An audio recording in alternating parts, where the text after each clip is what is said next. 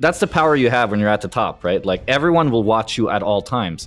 So my job was to make sure to take advantage of that. How did that attitude as a pro player uh, transfer into what you're doing right now? There are good and bad companies in this world. So only take volunteer positions where you think you can actually learn something. Does your structure and uh, the, the way you work uh, influence the kind of studios and, and titles you're after? As long as I can spread knowledge and help people while at the same time learning new knowledge myself, I'm in a happy space.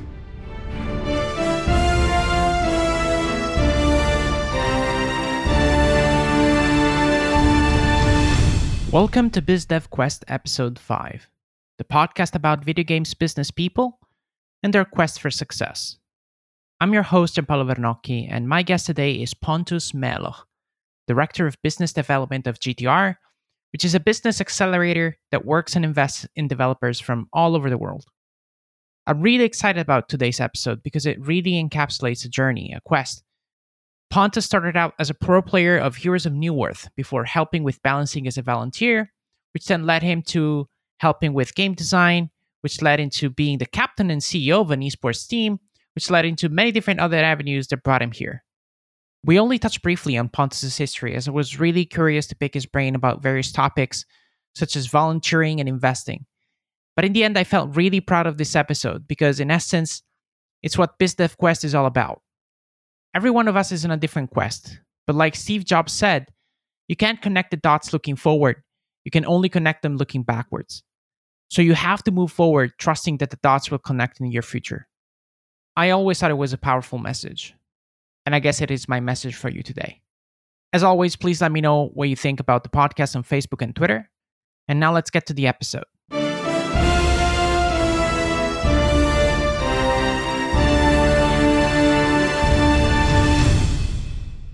All right, Pontus, welcome to the podcast. How are you? Thank you. No, I'm very good. It's uh, it's been a very uh, colorful weekend. Uh, had, had a couple of friends coming over. You know, just having a good time, which is always nice, especially during this virus period. We were lucky enough, or at least I'm lucky enough, to live in a country where the virus is kind of non-existent at the moment. So life goes on as normal here now. You can go out, you can do whatever you go, you know, whatever you want to do, and that's of course uh, super nice for us less nice for other people. So I'm good. Yeah. How are you?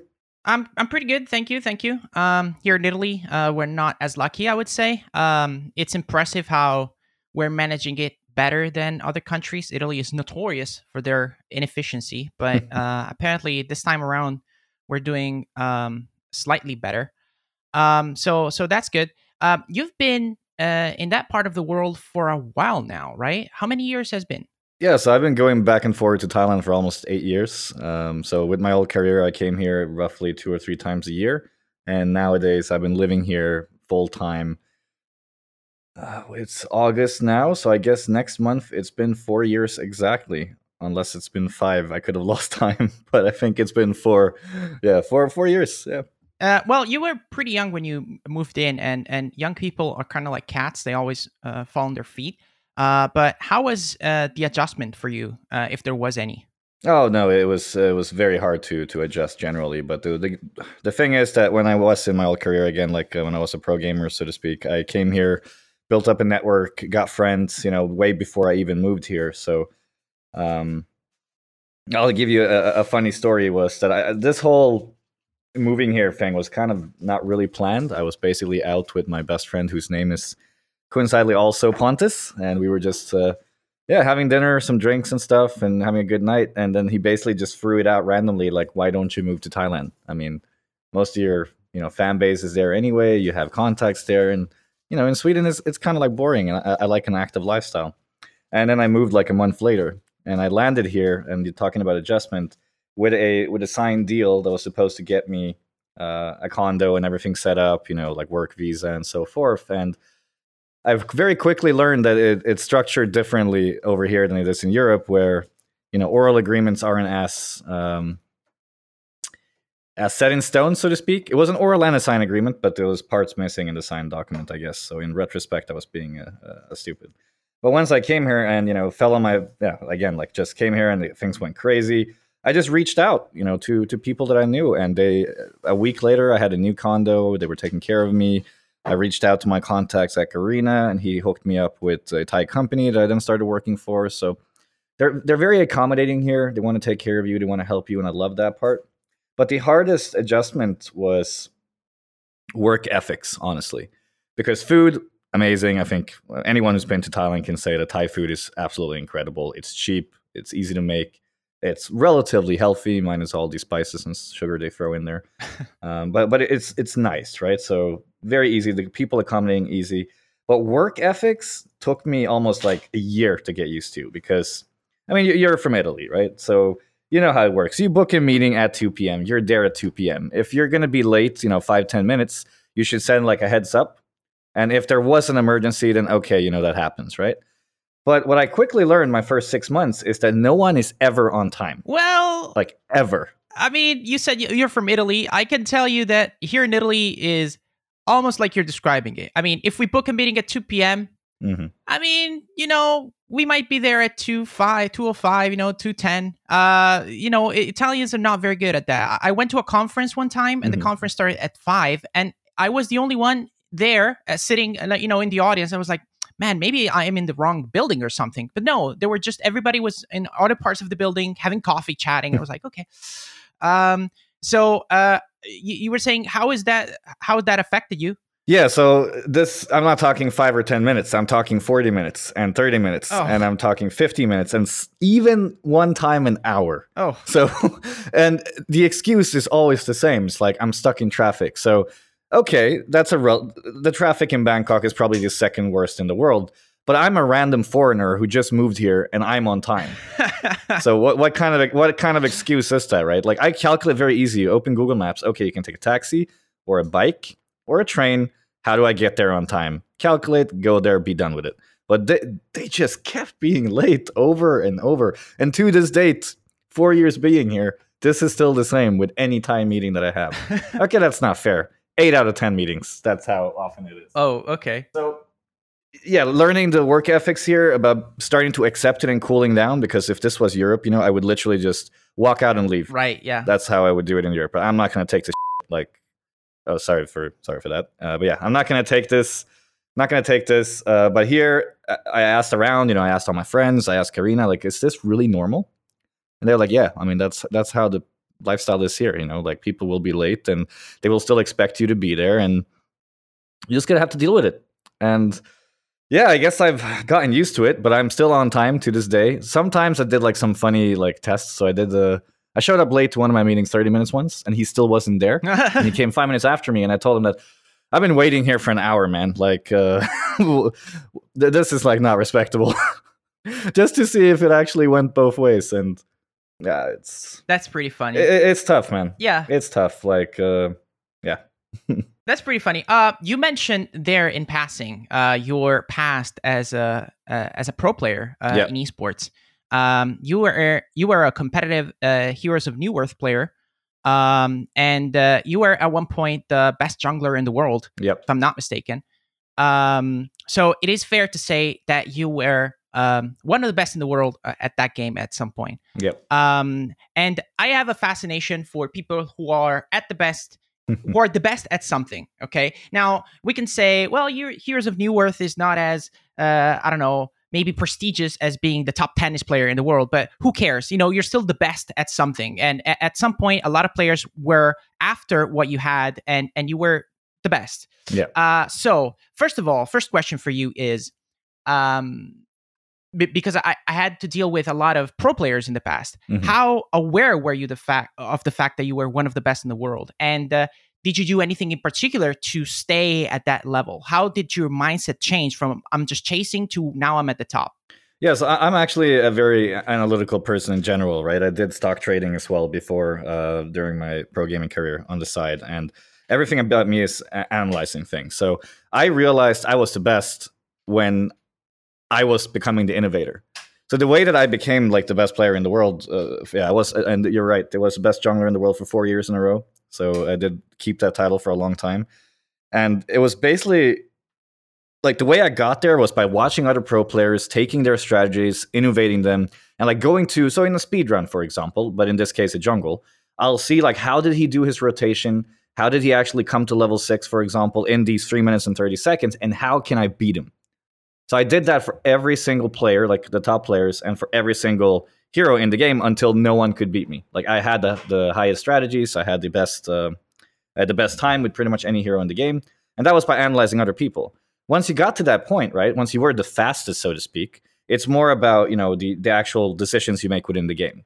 It's like how are you planning your strategy? When are you pushing? Uh, when are you going to be ganking? You know all of that.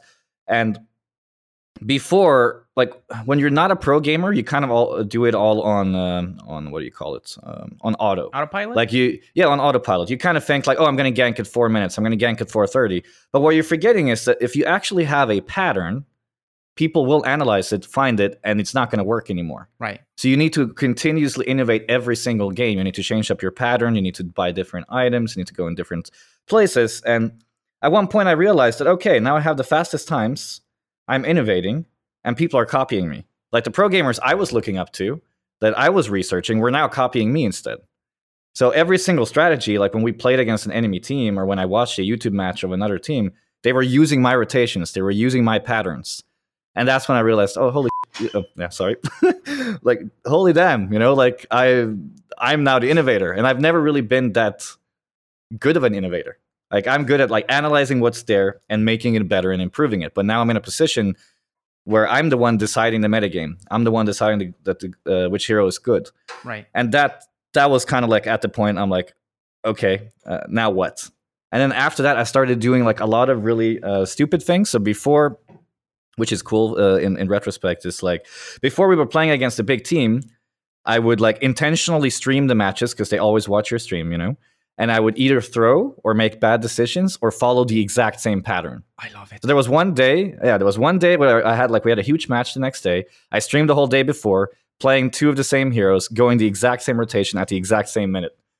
And then they were expecting that. So the next game day when we played against them, they were making movements expecting that, but I was doing the opposite. So I caught them off guard like several times during the game. I love it. And that's like that's the power you have when you're at the top, right? Like everyone will watch you at all times. So my job was to make sure to take advantage of that, show myself as much as possible, make stupid rotations, buy stupid items before big games because they never actually realized it was intentional.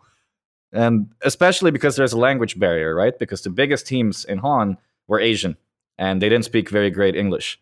So they couldn't understand everything I was saying either. So they were only looking at my gameplay. And that's like a huge strength to have. But yeah, uh, anyway. well, no, that's pretty interesting. Yeah. Um, I, I I had the mostly my experience with uh, the fighting game community and, and uh, the pro players there. Uh, and in the fighting game community, there's a lot of well, n- now it's getting nerfed, I would say, but there was a lot of um, animosity. There was a lot of uh, uh, uh, like personas and egos, and it was actually pretty funny. Like it, it was akin to pro wrestling in a way, uh, Mm. where the top personality would be very outspoken and be like, "I'm the best, nobody can beat me," and the other player could, you know, would come up and be like, "No, you're a scrub" and stuff like that.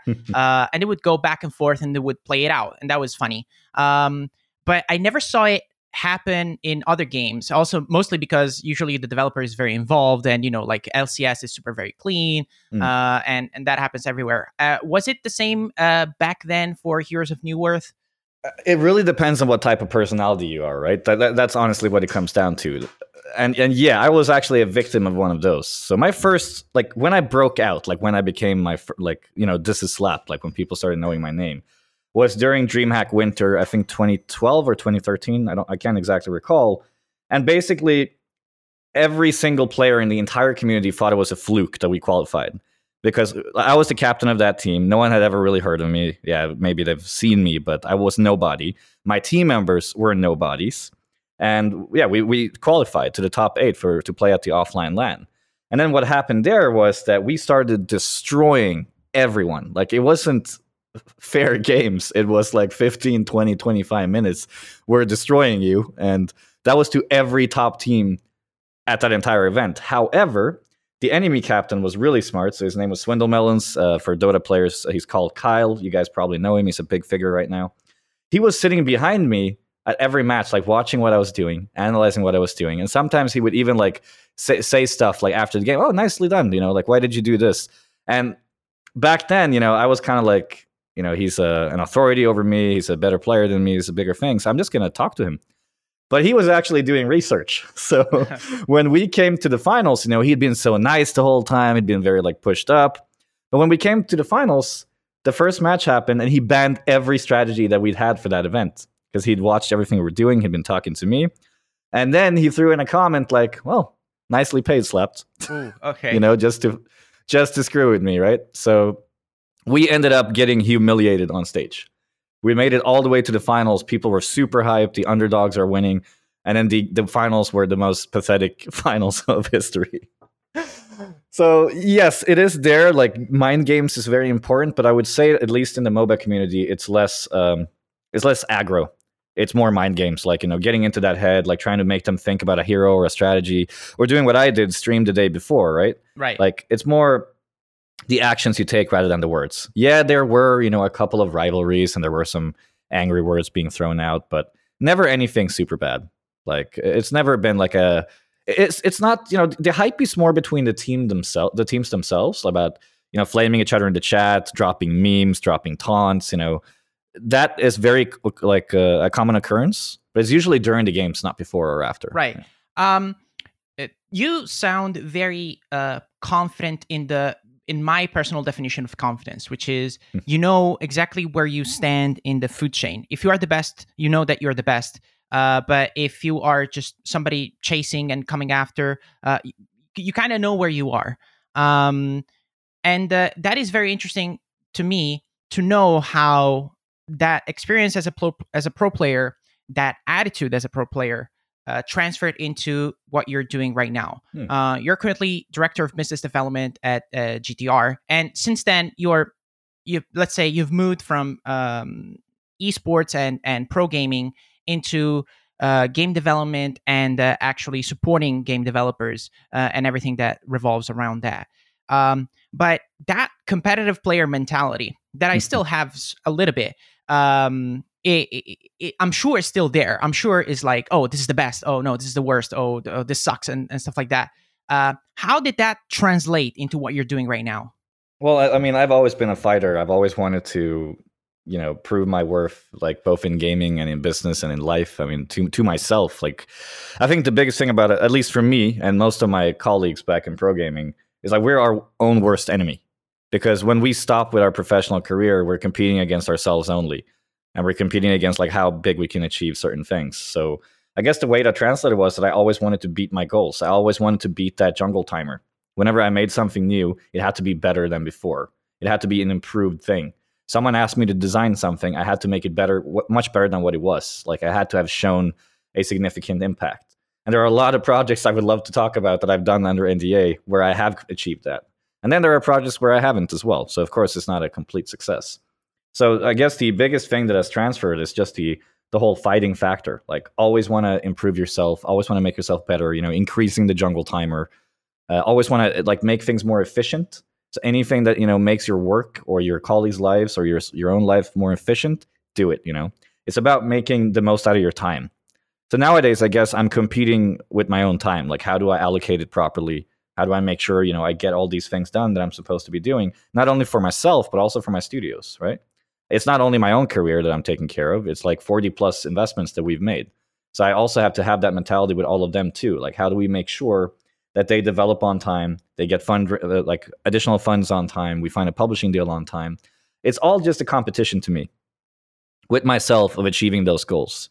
Uh, so I guess that's number one because in, in this industry, especially working with startups, it's not a uh, how do you say it? I mean, I can think that a game is the absolute best in the world, but the consumers might not.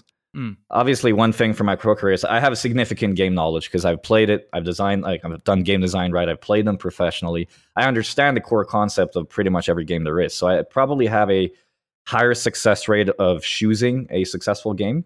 But we're still in the startup industry, and the number one more important thing is that you never know anything. Like, sorry, you never know everything Right. you can always learn more. So all that I'm trying to do is I'm trying to get, you know, knowledge from people like you. I'm trying to get knowledge from VCs, publishers, the studios themselves. There is always something to to learn to improve like your own life, whether it's business or, you know, private or whatever. You know, I've made friendships with some of these studios, like real life ones, right? So yeah, I, I guess it's just about making your mark uh, on your own life. You know, make make yourself happier, uh, make your surroundings happier. That's the primary thing that I took from gaming because that's what I did back then. You know, we we grew pro players, and for if there's any Dota players listening to this, my team, which we were the best in the world with, uh, all of those players are now playing Dota in professional teams. So Team Liquid has Insania and Micke. These are the two players that I've played with almost my entire career. And Micke, I actually found in a random public game.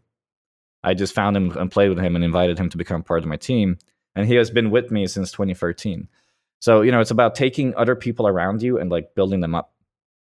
I was a different kind of pro gamer. Sorry to keep talking, but it's fine. Just to put some perspective on it, is um, I always wanted to help people. So if you look at my YouTube, it's all about educational content, like improving the surroundings, making other people's lives more efficient. I'm practically doing the same thing here, except I'm doing it for startups scene. So instead of teaching people how to, you know, play a hero or play the game, I'm teaching them how to build a company, how to get deals, how to improve it as a as a business and not just as a game. So regardless of how weird my career has been and being in every single aspect of the gaming industry, they're all kind of intertwined because they're all really the same thing. Like that's my core uh, core goal has always been to help the surroundings around me, making it more efficient and my own, and that's exactly what I'm doing right now. Um, before jumping into GTR, there's yep. two things that are interesting to me. Uh, the first one is, um, by my experience, most of the pro players I met mm-hmm. um, have very poor understanding of, of game design. Uh, they might have very good understanding of balancing and uh, how they can exploit stuff because that's their job. Um, but you know, people I've met in the fighting game community have uh, first of all, little knowledge outside of their own sphere. Like they they just play their games and and nothing else. And hmm. second mm. of all, like what makes a good game, what makes a game fun, even for people that are not them. Um, that so I guess that's rare. That's a rare characteristic that that that you have. And the second rare characteristic that you have um, is that you were extremely good, but also very ex- willing to help. Uh, those not not necessarily overlapped in my experience. Like usually the um, mentors, the teachers mm-hmm. uh, that I met were people not at the very top. Uh, they were like the top 32 people, but not the top 8 mm-hmm. if that makes any sense. Because the top eight people kind of had a very different hunger and attitude towards the game. Maybe yeah, sure. If you met them in private, they were willing to help, but they never they were never, let's say, uh, very active in the community or very active in building stuff. Uh, they were more mostly just focused on the game. So those are two rare characteristics that you seem to have. I guess so. uh, but to put it in, in, in, perspective, though, is that technically what I was doing about teaching people how to play the heroes is not necessarily a good thing for your pro career because I'm giving like insight into how I think as a player, allowing other people to analyze me, understand how I work, and might actually be able to predict my actions within the game. So that's why a lot of pro gamers don't actually stream. They never stream their team matches. They don't stream their private sessions or their like improving sessions because um, yeah, they don't want to like give insight to other players. But for me, you know, I I thought it as a strength. I'm like, you know, if they know what I'm doing and they know exactly what uh, like every move, every idea that I have, if I just do something completely different when I actually face them, they won't see it coming. That's how I always saw it. So it was like me giving away this advice is just going to make the game better, make the community better, and yeah, it's going to uh, make everyone understand me, but there's nothing that says I have to follow these exact steps during the pro game itself, right? Right. So I think people are just a bit narrow minded when it, when it comes to that. Like, you, you got to look at it from the big picture. Like, helping the community build, you, uh, I'll, I'll, give you a great example. Like, Micke, the guy, if I didn't find him in a public game, uh, maybe someone else would have. But let's say that no one else found him. He's one of the best players in the world in Dota right now. He was one of the best players in the, in the world in HoN as well and that's all from a coincidence of me finding him. When you throw your name out there, you're helping community builds, there might be that one little kid like he was that, you know, just gets like a cling in his head and comes up with an insane strategy that no one else thought of. And because of that, the metagame changes. You know, you you might change your strategy. There are so many players that I've learned from. Like I said, when I was on top, I wasn't just sitting there on my ass. I was trying to figure out how can I make new things, more innovative things. And some of those were stolen, of course. Like the best way to make your game better is by analyzing other people and try to find like loopholes, try to find things to make better. And you do that by looking at other people and you do that yourself by helping others. Because the more knowledge you spread, the more the better all the gamers in the community will be and the next Micke will show up or the next 5 Mickes will show up, right? And you might learn more from them as well. So that, that's just my own mindset when it comes to uh, uh, the educational part. And what was the other question? Sorry. Uh, yeah, the other one was uh, about game design. Is that Oh, yes. many pro players are not very good with that. Let's say. Yeah, I guess I always just kept a, an open mind. I'm not one of those gamers who just played the same game o- over and over, even though I was a pro gamer. I played other games on the side. So I was actually like a top rated player in StarCraft as well. I was the top 100 EU for a while uh, and when the original StarCraft 2 came out. Uh, I was also like pretty high rank in Age of Empires 2, it's like RTS style of games. And uh, I was never really good, good in Counter Strike, but I was like black rank on a big Swedish website, which is like the top rank. So I guess I've just always like played all different types of games so that my brain is like available to understand FPS, RTS, MOBAs, you know, different genres. Because when you are a pro gamer, the absolute best thing is if you're 100% focused on your own game. That's the reality. You know, like I might have even become an even better player if I ignored all other games out there and just played HoN. I probably would have been better Right. but my my intellect wouldn't have been tickled, so to speak, and I wouldn't have been able to uh, understand like everything that goes on around me. And how I picked up game design was just by becoming a volunteer.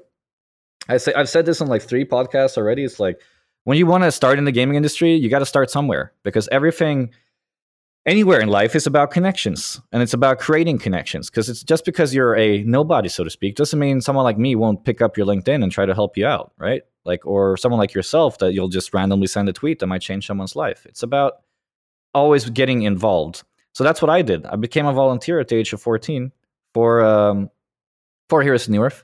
I started helping them with designing heroes.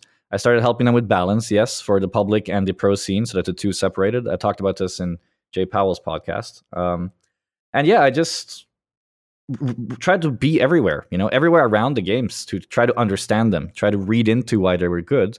And then it's just learning by doing. I mean, my first GDD was not amazing. you know, my second one was better. My third one was better. You got to execute stuff. Like, stop being in ideation stage all the time. Execute and fail. That's how I see it. I have tons of failures in my life that, you know, some some of them are public, some of them are not and that's because i try to execute and you can't become a better person without executing and failing or executing and succeeding Right. so yeah, i guess that's that's why i guess Um, speaking of volunteering, uh, this is a topic that um, uh, I spoke with uh, Theresa Daringer during the last podcast, but uh, right at the end of our podcast, so that wasn't recorded. But um, eh, I feel like it's a minefield subject that uh, we, me and her were talking about how how it is a minefield subject. Uh, and now I'm gonna navigate that minefield with you because you're a pro, you know. uh, so um, we were both saying how much uh, volunteering has helped uh, many careers. Mine, uh, yours, uh, uh, probably hers. Uh, you know, uh, and we were talking about like in the past, uh, like one of my uh, previous guests, um, Chris Wolf. His ha- has helped his career as well. oh yes chris Yes, but it's a touchy subject because um, you know you work for free, uh, and uh, it, it's weird if you request people to work for free for you, uh, but at the same time, it's very helpful. Like I don't know, so many of us has have benefited, but it, it seems to be a touchy subject. So I, I want you to help me navigate with that. And let's say let's talk both to people who want to become volunteers Mhm. and to companies who have to deal with them because it's very easy for companies to exploit people uh, and so help me out here yeah so uh, it, it is indeed a very touchy subject and you know like working for free is something you don't want to do over a long period of time so i totally understand that. But the the baseline is that there are good and bad companies in this world. Volunteer volunteering costs you time. So only take volunteer positions where you think you can actually learn something. So you, if you do end up working with a company who is one of these bad companies so to speak where they will exploit you there is no contract in volunteer work you can leave at any time you should learn very quickly if this is a company that appreciates you appreciates what you do and if you're actually intellectually challenged by doing this position and i'm saying that because i actually just hired a volunteer in our own community so we we have a Discord channel for our G round uh, for our G round discords, not GTR. And there was a a girl in there called Cellcat who was super active in our community all the time, and she spoke Spanish. We needed someone who could speak to our Spanish community. So I basically just like uh, reached out to her and I told her that, hey, you're doing a great job. Do you want to be like a community moderator and help us out? And she said yes. And she was a community mod for a month, and now she's on a full time payroll. So all she did was like prove her worth. Like she talked to me, she talked to my colleagues, she was involved, she showed ideas, and then we decided to hire her because our motto is if you do good work, you get paid no matter what you do. Right. Like re- regardless of the process. Yeah, you might not get paid initially, but you execute something that's valuable to us, we are going to pay you. Like no matter what. So even if there is no signed agreement or oral agreement of payment, we're still going to give it to you. So not every company is like this for sure. Like we're probably maybe that's like 20% out of all the volunteer positions, but they are out there. So how to actually navigate through the minefield is like why are you volunteering for this company? What's the purpose? For me, for HoN, it was number one, I wanted to get into game design. I wanted to understand the process of building a hero because when I was 12 and 13 playing HoN, I kept trying to think like, why is this hero so badly made? Why are why do they keep making balance patches for for the next one? Like there was a hero that got like four change like nerfs and buffs over the period of like three months, and I was like, that's like a design problem, not a number problem. Right. So I became a volunteer in that uh, in, in that space because I wanted to understand game design. I wanted to help design a hero to see if I'm being stupid or I'm being obnoxious.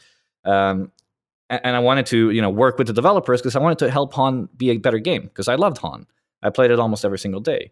So my purpose was to get intellectually challenged, improve my own like uh, knowledge and my own experience, and uh, and then like make the game that I love better. So that was very simple. For for Chris, Chris Wolf, he went to the events right because he wanted to get into the gaming industry. He wanted to be be part of it. He wanted to show himself. He wanted to see like how an event was in action. Uh, and and he went in there to get connections to build a network and prove to people what he's worth.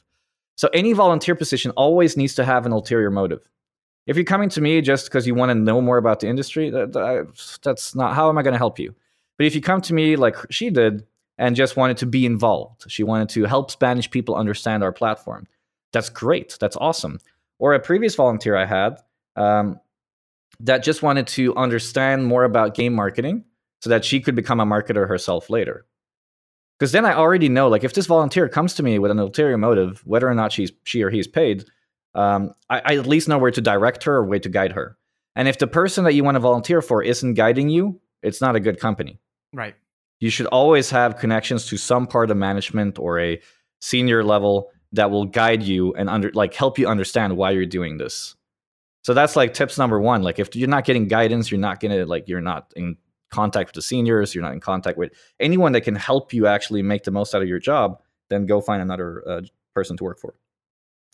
And other than that, like it's such it's such a touchy subject, yeah, like you said, because It is. I, I've been very lucky, you know. Like every time I volunteered, I've gotten something in return. So, like ultimately, later on. So, I guess I'm not the best person to give advice because I haven't been in a bad situation like that yet.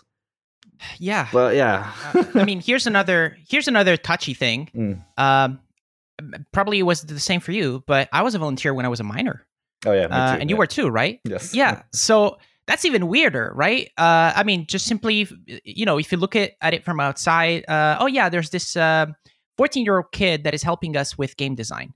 Mm. Um, you know, why is he why is he doing that? Why are we uh, quote unquote using a 14 year old to help us with a design? Can't we find a better designer? Can, can we pay him? You know, we're a big company. You know, there's so many questions there, but I for I'm me, it was very answer- helpful. Yeah, I'm gonna answer that because they didn't know. oh okay So I, I- I've I've always had like a very strong, like a, a rough voice, even at that age. So, and also uh, my my whole uh, me my, my personality or me as a person is a very mature outlook. So I've always spoken like you know in, in proper wording, and I was very. I mean, even back when I was ten years old and I was trying to pick on girls, you know, like uh, uh like you know like invite her for something. I would like write with proper pronunciations, with dots and with commas, which wasn't cool back then. But you know, I, I've always been very uh, like outspoken and try to be very mature. So I was able to hide it, and they never asked.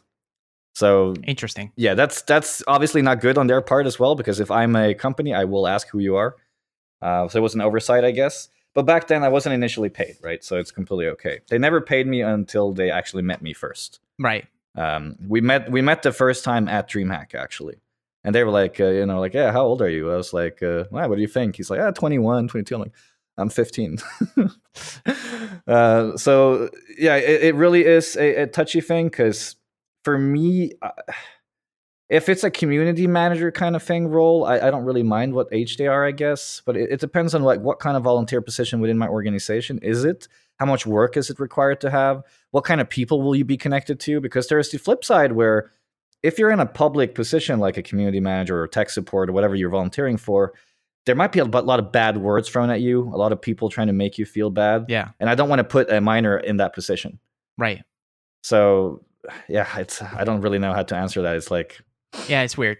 It's fine. Yeah. we can we can move on. Um uh let's talk about something um uh, more safe, I guess, uh, which is uh, Global Top Round. Um, Sure. Now, uh, Global Top Round, you've been uh, around um, evangelizing uh, what it is. Uh, it's an acceleration program. Um, you know, instead of me botching it, uh, can you maybe give it the the two minute uh, pitch? Because the interesting thing about uh, GTR is that uh, you know mm, very similar to your past. It's structure sort of like a competition, more or less. You know, uh, there's uh, there's various rounds, there's various kind uh, of yeah. levels, quote unquote. Yeah, uh, and there, there's a top ten and, and stuff like that. So, uh, can you give it the the two minute pitch of what it is?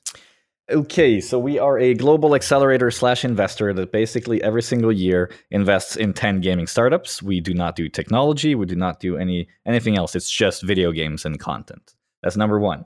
We get all of these uh, you know applicants for studios coming to us by attending on uh, events online and offline doing podcasts like this of course doing speaker sessions and juries so if you google my name there's tons of speeches that i've done that are uh, unrelated to gtr uh, because we try to really help the industry and the community by adding as much knowledge as we can where wherever we can.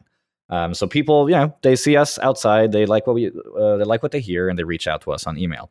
So last year we had 309 uh, studios from 48 countries around the world applying to our program. You apply to our program by going to globaltopround.com, and right there there's an apply button, and you send in your pitch deck, your game, you know, your, your deck, your description about your team, etc. And then we review this digitally we take it down to about 50 companies. After 50 companies, we play your game. So we only play the top 50. And once we play the top 50, we take it down to 20. Now, this is the so called competition you mentioned. So these top 20 will be invited to an offline event called the GTR Annual Conference. This year, it's going to be in Malta. Um, and while you're there, that's where the competition part, uh, part starts. So the guests is us. It's 30 to 60 publishers and investors in our network that also are there to look at you, look at your pitch for either right now or for a future potential deal. And you're pitching seven minutes only. So you have seven minutes. It could even be six. I might be messing up there. Where you're on stage, you're pitching us your game, your company, etc. And that's the day number one. And day number two, there's a demo day where everyone gets to play your game and you get to vote as well for uh, who you think we should invest in. So you can't vote for yourself, of course. You got to vote for someone else. And we'll get like a good like overview of what our audience and what our attendees thinks as well. Once this is done, uh, we announced the uh, top 10 end of that day, the second day. And a couple of weeks later, one or two, we start visiting you. So we fly to all of the countries, all the companies. We meet with you, we talk to you, we make business happen. And a few weeks later, you got our first money. That's a long story short. I think that was two minutes. that's that's pretty good. That's pretty good. Um, it's an acceleration program, so it implies, yes. quote unquote, that um, you're kind of after companies that are in their infancy. Uh, is that correct? So yes and no. So we can actually before it was kind of like a yes, but nowadays we can support much bigger companies. Our biggest one right now is about 32 people. Um, so yeah, what we do is we provide investment first of all, but secondly, we actually are business partners with you and your company. So you can kind of see us as your co-CEO, co-CFO, whatever like you title you want us to have. is irrelevant because we're not technically part of your company, but we come in and help you wherever you need it. So that means uh, negotiating with publishers and investors, actually fundraising for you, working with angel groups, reviewing your contracts, reviewing your documentation, like regular documentation, some marketing help, and then, of course, our own investment. So, and then, well, game design, because of me, when I'm here now, we didn't offer that before. So we can also help you a little bit with production roadmap, uh, designing, you know, certain things and elements of you. Um, yeah, and we're basically like part of your company 24 7. You have access to us in Discord, can talk to us anytime, any anything that you may have. And we grow every company individually based on what the strategy for that company is. So what that means is that yeah, we're an accelerator, but there is no uh, glorified step A to get to step E. Right. It's actually different for every single company because some companies might, might be at stage two already, or maybe even stage three already, and some might be completely in their infancy. So we're able to support you whether or not you're a pre-seed investment for us, which means that only you as the founders have invested money, or if there's been a little bit of investment from someone else, that's completely okay. We can cover all of it. Because of all of us having very different backgrounds and different expertise, like the management team, we're able to support anything within your business and like build up a company strategy for you so that you know what's going to be happening uh, over the next, you know, six months first, and then another six months, and then years to come. Yeah. And I assume you guys are taking um, a a share in the company. Is that right? Yes. So we take equity share in the company between uh, at absolute maximum. So no matter what, we will never own more than eleven percent ourselves. That's the maximum. Mm, interesting. Um, and uh, is, uh, you know, I'm a curious person, so I have to ask: Is mm-hmm. your strategy as as GTR um, a exit strategy based? So you're looking to sell your 10% uh, at some point, or you're just looking to super long term, just m- building successful companies that mm-hmm. eventually will funnel you money? No, so we we have a, a, again we're a very transparent company. So any listener of this podcast, you can always reach out to me and ask any questions if you may uh, wish so.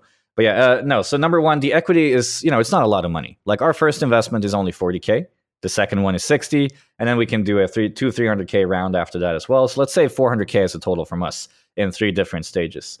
Um, so the initial money you get from us is like us putting skin in the game. You know, right? Like we're here to show we believe in you. We want to be part of your company, and you know we're going to buy a little bit of equity. But because we're pre-seed investors, and because most of these companies are in their infancy, by the time we reach you know the Series C or whatever, we'll be in- insanely diluted.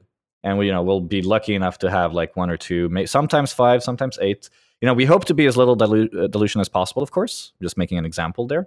Um, so most companies we still own like a, a big share in uh, but the point is that we invest in companies that aren't really 100% a company yet right? Right. Not some of them are of course but most of them aren't so what that means is that you have a game you might have launched a couple titles or this is even your first one and you need that success case to scale your company so that's where we come in we come in, we help you do that success case, and then you start scaling with you. But because we're so early, you know, it's not like we can exit in two years or four years or five years. So we have a five to seven standard like VC exit uh, strategy, of course, where we can potentially exit like five or seven years later. But the way that we actually support ourselves, like during this whole time, uh, as your in-house consultant, so to speak, is that we have a revenue share on the title. Ah, I see. Okay. So and I want to be very clear with this because I know people generally don't like uh, a whole revenue share model. Some do, some don't. We there is no binding agreement where you know we, we own you or own your company or the IP itself or any sequel. So it's a title by title basis. So you know the, the the title that you apply to us with, that's the first one we work together on. And then if you want to keep working with us on more titles, you know, ask full time consultants for you basically. Then we can negotiate game by game. Right.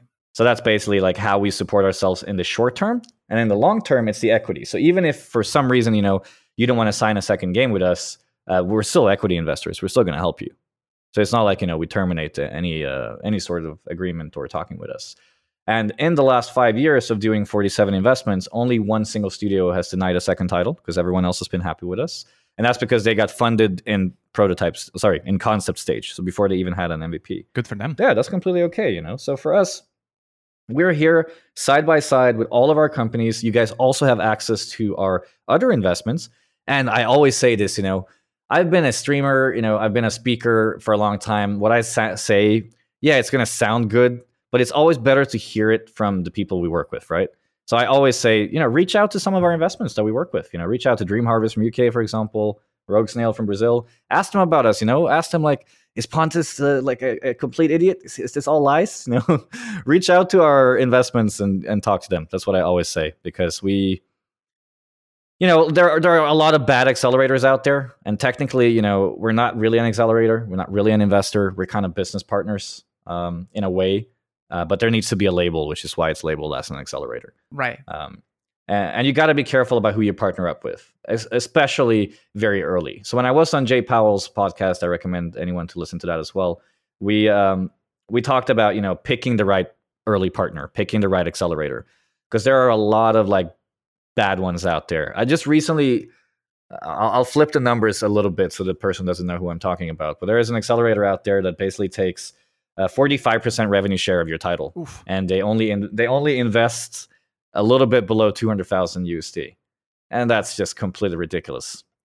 So be very careful about who you partner with and also make sure that you read your grants because I also had a studio that I loved so much, man. Like I really wanted it to be a GTR accelerator, but they signed a grant which was worth very little money and gave them uh, gave that grant a rev share for all eternity, Oh no. and it was a pretty high number. Yeah. So be careful, guys, when you sign your early partners. yeah, indeed. Um, it, does your structure Mhm. um and uh, the the way you work and, and, and all your strategy Mhm. influence the kind of studios and and titles you're after? Um, in the sense that, for example, let's say that you are quote unquote biased towards uh, games that can uh, explode. So let's say um, lifestyle games or uh, mobile games and stuff like that, or you're looking at everything. We're actually looking at everything except AR and VR, and I know that uh, Albert, if he's listening to this, that he's going to hate me, but I don't like VR, Albert. That's for you. so I, I don't review AR and VR, but we have a person within the company that loves it. Um, but generally, you're going to have to blow our minds for us to even be interested in AR and VR games. So that's like the one change that we have because we have three VR investments already. We were a bit too early. You know, we were still supporting them today, and we hope they're going to succeed, but we're a little bit careful around those two Right. everything else we're completely open to. So about three years ago, we were more more mobile focused. Now I would say we're more PC focused, and that's not exactly um, intentional. It's more like I'm tired of hearing hyper casual company pitches. Yeah. I want something with a little bit more structure. You know, I want a company that wants to build something, not build 20 games a month. So I, I, I know that we I- want to have a hyper casual investment uh, in GTR. We do want one, but it's like there's so many, and I'm not really sure how to evaluate a hyper casual company because it's just a bunch of terrible prototypes, and one of them might work. You know. yeah. Uh, so we we are reviewing right now like two hyper casual studios, I think, but generally we don't really do that. And uh, other than that, is there anything we don't do? Uh, sexual content, of course. Um, what else? Uh, I think that's pretty much. Yeah, I, I mean, yeah, that's how open we are. It's like any country, any genre. Uh, Of course, we all have our internal biases, and of course, we we, we do know the market well enough that certain games will be, you know, certain tr- trends will be more um, uh, more successful. But we're in this for the long term, right? We're here to work with a company. We're not here to work with just one game. Right. We want to be part of you for a long time. So if you can make a good game now, then you're going to be able to make good games in the future. So we kind of like look at what have you been able to create so far, and we look at it in a long term perspective. That okay, let's launch this game in the next 12 months, and then let's start working on the second title together. So yeah, we're we're very very open. Uh, you could say, uh, yeah. Um. So personally, my attitude. So I've been a um, at the, at the head of a development studio Mhm. uh, for a while now, and I've seen kind of both sides of of the coin. Uh, I've talked with many publishers. I've talked with many developers. Um, and I speak often with um, some colleagues, Mhm. and my attitude towards, let's say, pitches have changed uh, quite a bit in the sense that it is now very hard for me to get super excited about a pitch um, just because the market is so hard. Uh, so if uh, 10 years ago, you know, during the the limbos phase, during the um, you know, during the quote unquote golden age of indie games, who came to me with a pitch of an interesting game, I would be like, man, this is going to be a smashing hit. Nowadays, I don't know. Yes. Uh, you know, you come to me with a game, and I'm like, neat. Let's hope for the best. Uh, because you go on Steam and you get depressed. Like you see very, very, very good games. Uh, you do the numbers on their reviews, and they're like, uh, you know, this ten years ago, this would have been a smashing hit. Uh, and also, like many games are gonna be forgotten. Sadly, uh, you know, Carrion is an amazing game. I don't know in ten years how many people will remember about Carrion. But anyway, yeah. um, uh, how it is it for you now? Now that you're looking at these pitches, do you have this a similar attitude, or you still get No, no, a a hundred percent, man. Like uh, it's no. We we have a term internally where we said nobody plays God in gaming, right? and and you know th- that's why we we started G Round because yeah, I mean I I know that I'm good at evaluating projects, but I'm never going to be hundred percent, maybe not even fifty percent right. Right? We have ten investments per year, and I can love these games so much I want to play them my entire life, like each and every one of them, but like maybe only two are successful, right? because it's no longer a, a matter of a good game it's a matter of the strategy behind it Yeah. like who are you targeting who is your target market the target market and your target customers is the number one most important thing right now not the quality of the game if you've created a game with an audience in mind you're going to be more successful than a game that is just really good and you haven't thought about the target so uh, yeah it's insanely hard and i look at pitches so differently now from what i used to And on that mark, that's also why we're open to everything as GTR because we don't know what genre, what's going to be the next battle royale, right? We don't know that. Yeah. What's going to be the next genre to take over the world? So that's why all of our investments are very, very spread out and different. So just to calculate uh, last year's investments, for example, we have a 2D Dark Souls game, we have a 3D uh, top-down uh, action RPG base defense with MOBA elements. We have an RTS RPG simulator. We have a MOBA mobile game. We have a crazy cool 2D Metroidvania kind of game from Philippines. Uh, we have a 3D like really big budget um, Souls-like uh, game. Uh, we have a complete simulator, like a emotional simulator kind of thing. Interesting. Not not not Sim style, but kind of like a top-down Sims ish, where you, you but it's much more dark. Okay. uh, which is super cool. And then we have like a one tap, um, super casual mobile game. And then we have a crazy top down zombie shooter kind of thing, which is like a smaller project. So, and the sizes of all of these vary from 200,000 USD to 3.5 million. So you can see like we're not targeting you based on the budget of your game. We're targeting you based on the scope and you know what is your target market like and how well do we think it's going to succeed in that market. Right. So we we're literally open to everything, and our investments, you know, prove my words. It's like very very um, mixed, you could say. And uh, uh, I don't know how much you were involved in the initial um, stages uh, or in the initial discussions uh, of of GTR, um, but um, I, can you maybe give a little bit of an insight of of the strategy of, uh, for example, let's say, okay, we know we're going to lose money for the first X years, uh, but then we're going to turn around, or we're just going to hope, or uh, we know that we're going to make uh, some money back. I- I- I- how much? Um, what is the correct word? Is like how much a method there is to the madness of, let's say, investing in games.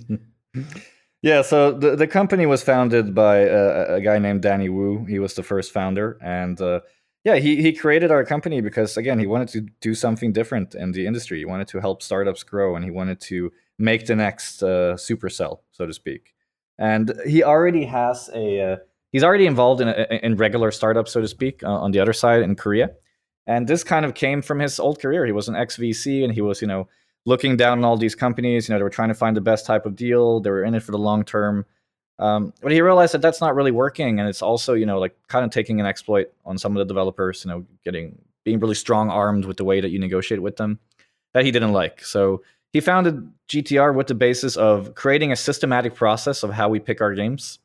And then yeah, we're gonna be losing money for the first couple years for sure. But all we really need, like theoretically or like mathematically, is one single game to be successful out of the ten to make you know all of our all of our investments back, so to speak. right. Now that's not our target. Our target is, of course, to at least get three or five of them per year. Well, I would love the ten, of course, but that's never going to happen. So three to five is like our target of um, uh, of finding like successful companies, uh, and like what what the model the model has been built up over time. So in the beginning, you know, when we were a smaller team, it was like equity only with a little bit of uh, business stuff, and then you know we've um, and then the more people we added, the more expertise we got, the more different backgrounds, the more services we were able to add to build this entire ecosystem that we have now. And we've also learned from our mistakes. So in 2015 and 2016, it was more mobile focused because that was the trends. But then we realized, you know, that actually it's not the right strategy. Mobile might make more money, and there might be, you know, a much much more massive market. But the PC market is more, um, what's the English word? Uh, it's more of a community. It's more like close, you know. Like once you get their attention, once you prove them, like you know, your game, you're gonna have a fan base for a really long time. So in like long-term company building, we need a portfolio that has that cool trendiness, mobile games, you know, like trying to make money, and then we have that whole long-term strategy of finding companies that we can build maybe five titles together with. Right. So our strategy has honestly always pretty much been the same. The only difference has been, you know, the the games that we've targeted.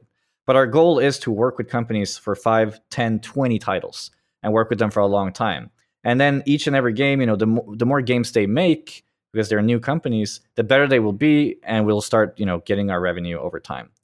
So that's why sometimes, you know, we don't project revenue from one of our companies for the first one or two or even 3 years. And that's, you know, not great in terms of a general business strategy you might think but because we have 10 companies you know and other things that we're doing it's actually a very solid strategy And because we work with the companies so closely and we're like building a relationship with them, you know, we're learning along the way. Like I said, like I don't know everything, not even remotely close. I will never call myself that I'm super smart or anything like that. I would say that I'm still in my infancy and I have much more to learn. So every year when we invest, every year when we work with new people, new countries, we learn more and more and more and we try to improve our processes, we try to support them more so that hopefully, you know, maybe next year we'll have 7 successful companies out of 10. And you know, we'll be able to pick a much stronger lineup. Yeah.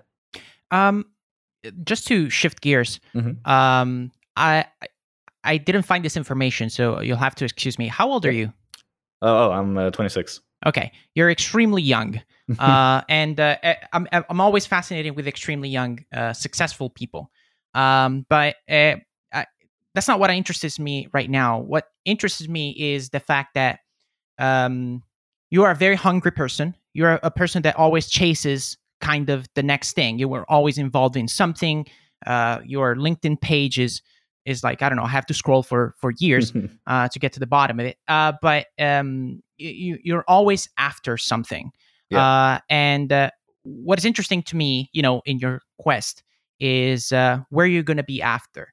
Uh, now I know that you do other stuff on the side. You do investment. You do you still stream and, and stuff like that. Um, occasionally, uh, at least. But um, what I'm interested in is does your work at uh, GTR um, is your work at GTR diverse enough, let's say, in what you do day to day that uh, satisfies all of your hunger, um, or uh, do you still feel the need to chase after something new?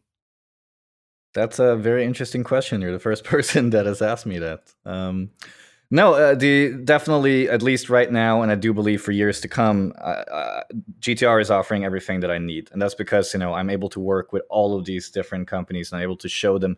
Like my my goal is very simple. You know, I want to make sure that five companies, and then seven, and then nine, and then maybe even ten will succeed every year because of what I'm able to support them with, because of what GTR is able to support them with. So I'm constantly chasing, you know, the ability to help these companies succeed. And that alone in itself is a huge feat. It's very hard, takes a lot of time, and it's like really a lot of pressure, right? Right. But on the flip side, because yeah, if I only did that, then of course, you know, maybe I would get stuck in a wall eventually. But we also have, you know, the G Round platform that we're working on, like trying to build up that community, trying to help even more startups. And at least right now, yeah, I am in a place where I'm able to get, you know, everything that I need from both of our companies in order to personally grow, uh, get better at what I do, and you know, eventually might lead to something else, right? Like, uh, you're asked what my target is. I guess like in the future, you know, I'm probably I've been CEO three times now. I'm probably going to be aiming to be CEO again. Um, so that's going to be my target in the next couple of years. I'm not in any rush whatsoever.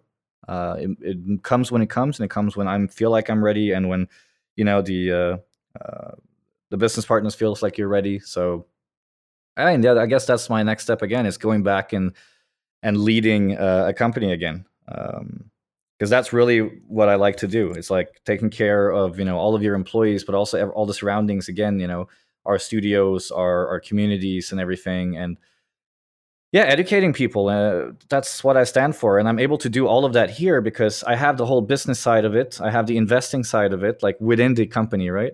I have the helping the startups to grow, so that's also there. Now with G Round, I have the community building. I have the influencers that we work with, so that's my old career. So I get to stay connected to that too.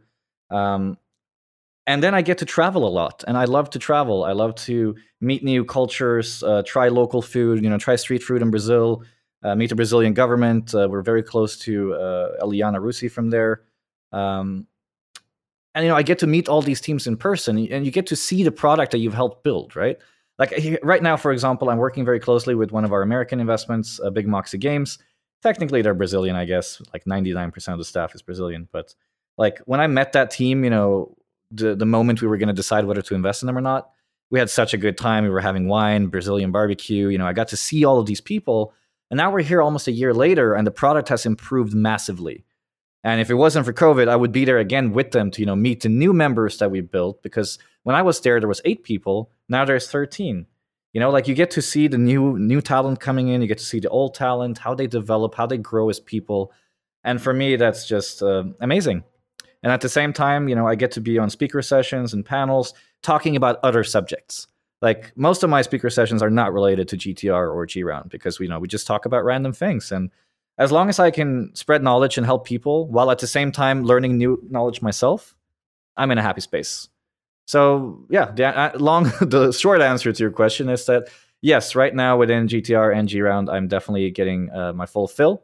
Um, but I mean, I still talk to my old uh, my old friends. For example, we don't have a camera on this podcast, right? But right behind me, uh, MSI just sent me their latest laptop, and DX Racer sent me an unreleased series I can't talk about uh, to take a look at. You know, so I still work with other companies occasionally. You know, like saying hi, doing like small things with. Um, yeah, so uh, yeah, I, am good, and that's a good question. I've I haven't heard that in a long time. Well, uh, and uh, if I may, this this might get maybe too personal. I don't know, but sure. I'm asking just because I'm going through that phase in, in my personal life, mm-hmm. uh, where you know um, I'm settling down, um, you know, get, getting a dog, getting a cat, car, you know, doing that quote unquote adult stuff. um, yeah. And uh, for a while, you know, my life was uh, so dominated by work, and it kind of still is, and kind of still is my focus. But that side of my life is also creeping in, quote unquote. Mm-hmm. Um, is that in, in, anywhere in your vision? In like, in is it far away? Uh, or do you think about it at all? Yeah, so uh, again, very good question. I don't mind going personal. I mean, I used to be a streamer, right? So personal is pretty much what there's like a fine line right because they, they want to know everything about your life you know where you go to the toilet where you are right now it's like okay back off but questions like this is okay so um, yeah if you asked me six months ago i might have had a different answer but um, i basically just got out of a uh, three and a half year long relationship where you know that might have ended in settling down mm-hmm. uh, but now that that is over i have no current plans of settling down and with the expansion of uh, of GTR and G Round because we're about to close our Series A. Um, I'm going to be quote unquote stuck in Bangkok for at least another two years. You know, building up the office here because uh, I, I, lead the operation team of G Round and the and the accelerator, right? And the the staff is here in Bangkok. So I have a team of now twelve people. Um, so yeah, I got to be here for another two years and I love Thailand. Don't get me wrong. I think Thailand is amazing, and everyone that I know, or all of my old fans, know that I like Thailand. But I don't want to raise a family here. Mm. Uh, at least not right now. That's my current mindset. It might change, but I feel like the moment I do want to settle down, I do want to, you know, uh, get a car, get a house, etc. It will be in Europe. And currently, for the last two years, I was always planning to go to Spain this year. Hmm. So before we were talking about, uh, you know, before I joined GTR in 2021 ish, I was going to live in Spain. Um, with GTR now, quote unquote, again, like keeping me here, uh, which I'm obviously totally fine with because I love it here now more than two years ago. Um, I'm planning to stay here for two years and then go up and set up our European office in uh, in Spain. Yeah. Interesting. Yeah. Well, best of luck with that. Um, did just a little over an hour. Um, it was an amazing podcast. I had a lot of fun. Um, do you have any uh, last words for our listeners? Uh, no, no, this was an interesting conversation. I think we could keep talking for like 10 hours. but uh, yeah, indeed. uh, yeah, no. Um, last words. I'm not very good at those because I talk too much. um, I guess if you are a game developer and you have a really cool game, and you need to grow your company, you need business expertise, come to us. You know, that's what we do, that's what we're good at. So, globaltopround.com, get over there and apply and send us your game. Would love to take a look. Secondly, if you're a studio that's looking for, you know, market insight, you want to figure out where to launch your game, you want to get your game tested by tons of gamers, you know, we have gameround.co. You can go there. That's our G-Round platform that is in pre-alpha.